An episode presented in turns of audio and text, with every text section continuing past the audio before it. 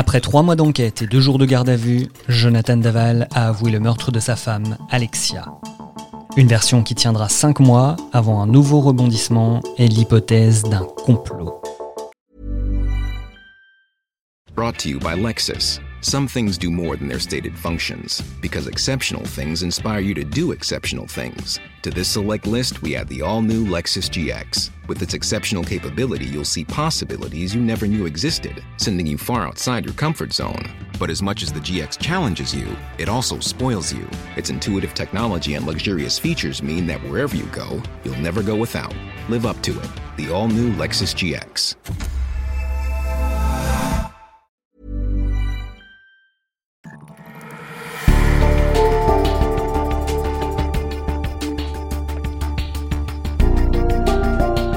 Je suis Grégory Barbier et voici les grands crimes de l'Est.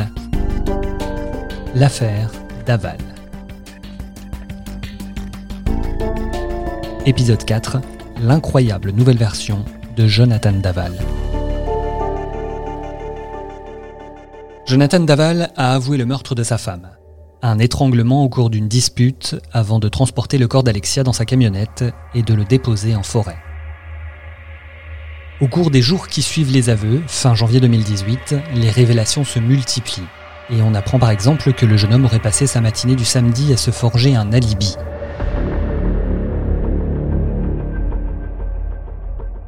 Il est allé chez ses parents, à son travail, puis dans sa belle famille, et a également envoyé des SMS vers et depuis le portable de sa femme. Il a donc commis l'irréparable sur son épouse le vendredi soir, et le samedi matin, il a écrit un scénario pour ne rien oublier. Didier Fort, journaliste, directeur départemental Haute-Saône de l'Est Républicain. C'est l'histoire qu'il doit raconter à tout le monde. Alors, a priori, il n'oublie rien. Ça a été retrouvé, ça aussi, très rapidement par les enquêteurs dans l'ordinateur où il avait pris ses notes.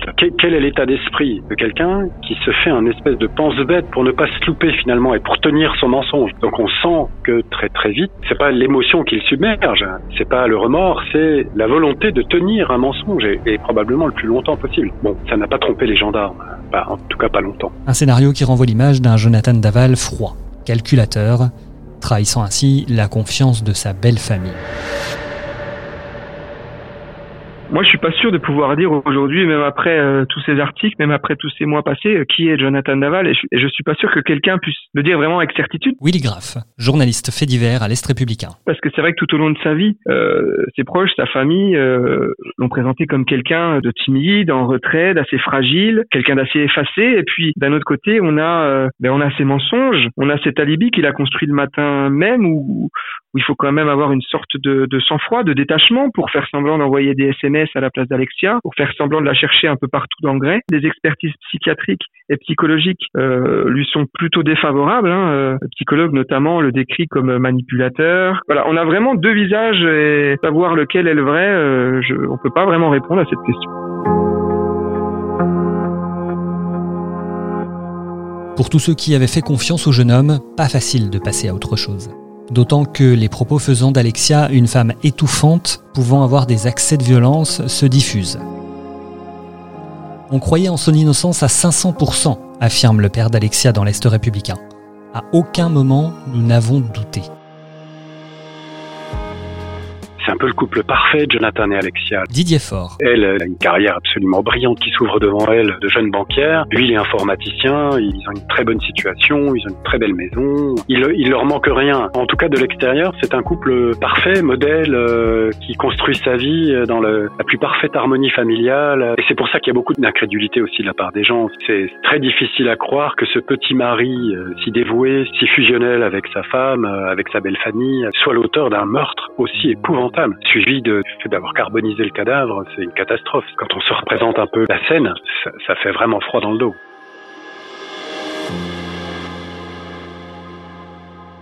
Depuis le fond de sa cellule, dans la maison d'arrêt de Dijon, le suspect est sous surveillance, en raison d'un état dépressif, depuis ses aveux.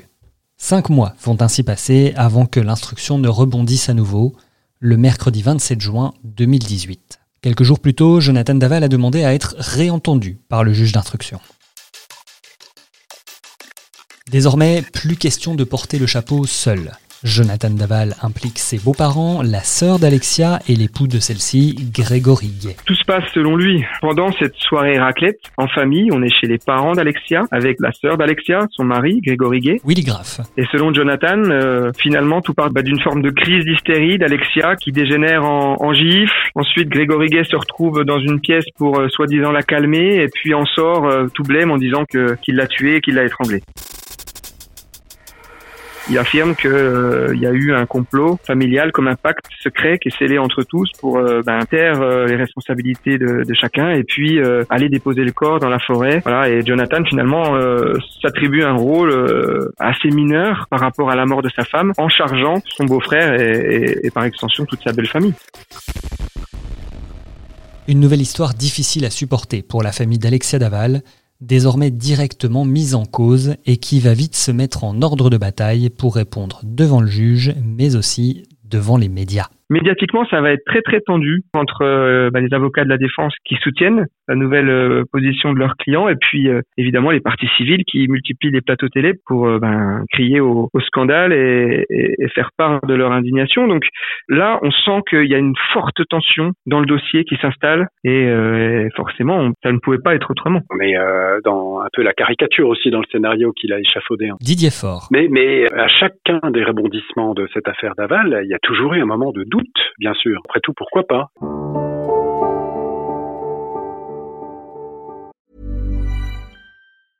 Brought to you by Lexus. Some things do more than their stated functions, because exceptional things inspire you to do exceptional things. To this select list, we add the all-new Lexus GX. With its exceptional capability, you'll see possibilities you never knew existed, sending you far outside your comfort zone. But as much as the GX challenges you, it also spoils you. Its intuitive technology and luxurious features mean that wherever you go, you'll never go without. Live up to it. The all-new Lexus GX.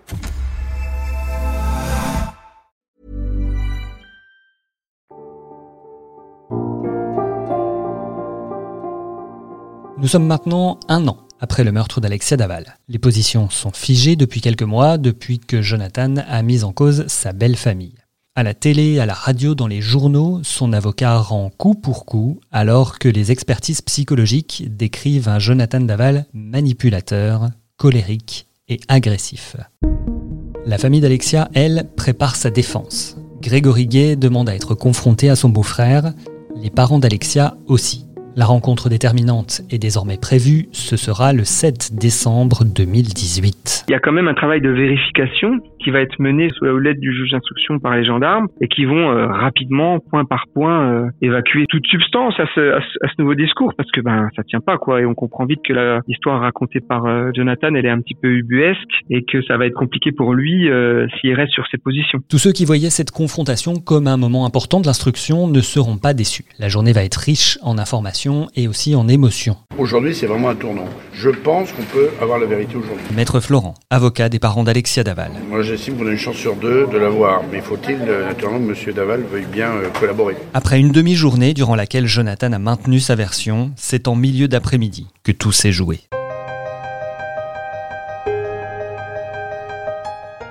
Devant ses beaux-parents, l'accusé s'est effondré en sanglots, à genoux, revenant sur sa précédente version, mais évoquant toujours un accident. La maman de la victime a essayé de faire entendre à Jonathan Daval que s'il disait la vérité, eh bien, elle serait en capacité d'entamer un travail de pardon. Étienne Manteau, procureur de la République. Monsieur Daval, dans un premier temps, s'est réfugié dans son déni pour, au bout d'une heure et quart, 1h20 de confrontation, s'effondrer en sanglots et avouer finalement qu'il avait donné la mort à Alexia Daval. C'est finalement la maman d'Alexia qui va pouvoir fissurer la carapace.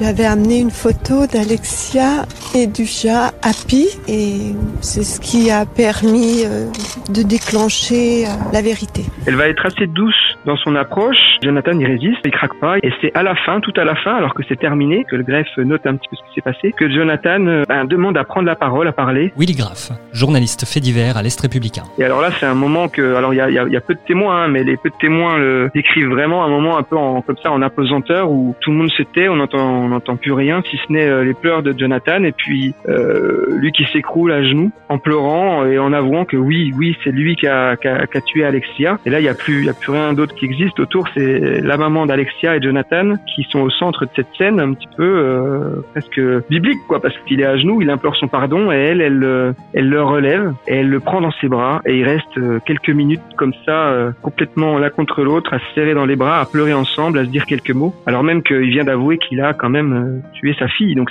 là on est vraiment dans une scène qui est d'une intensité émotionnelle exceptionnelle.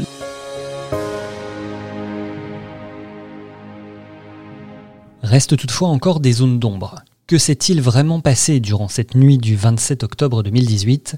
Comment le corps a-t-il été transporté, mais aussi comment et pourquoi a-t-il été brûlé ? Autant de questions qui sautent au cœur du dernier grand élément d'instruction de cette affaire, la reconstitution qui se déroule en juin 2019. L'enjeu, c'était de l'amener d'abord dans la maison et donc on lui a demandé de mimer vraiment là pour le coup geste par geste tout ce qu'il avait pu faire et comment il avait donné la mort à Alexia. Il a reconnu tous les coups notamment qu'il avait du mal à admettre, il a reconnu toutes les violences qui avaient été exercées sur Alexia et il a mimé un étranglement qui a duré quasiment 4 minutes sur un mannequin qui avait été prévu pour ça. Et là encore, c'est très très rare, la famille d'Alexia, les parties civiles étaient présentes et ont assisté à tout parce que le juge d'instruction avait très bien compris que c'est uniquement lorsqu'il était sous pression émotionnelle que Jonathan, parfois, il lâchait et il avouait. Après quelques heures dans la maison du couple et un transport dans la forêt des Moulins, c'est le procureur de la République qui revient sur les ultimes détails révélés par Jonathan Daval. Dans un premier temps, une empoignade au niveau du visage. Il aurait frappé le visage de sa femme contre un mur en béton dans la descente d'escalier. Il l'aurait ensuite...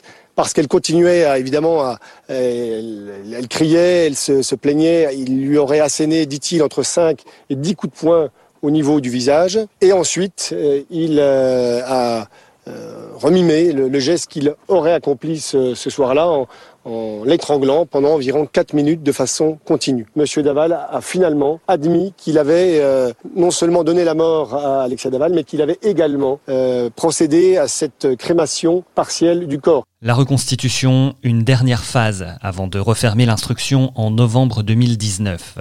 La demande de la famille d'Alexia Daval sur un hypothétique empoisonnement de la jeune femme est rejetée, l'ordonnance de renvoi est rédigée. Nous sommes désormais 2 ans après le meurtre. Prochaine et ultime étape, le tribunal.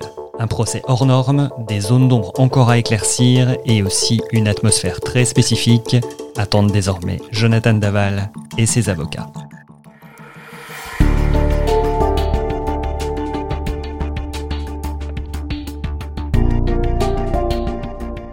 C'était le 4e volet des grands crimes de l'Est consacré à l'affaire Daval, un podcast proposé par l'Est Républicain, le Républicain Lorrain et Vosges Matin. Pour écouter tous les épisodes, abonnez-vous gratuitement sur Apple Podcasts, Podcast Addict et tous les sites de streaming comme Deezer et Spotify. Et rendez-vous pour l'épisode 5, que faut-il attendre du procès ?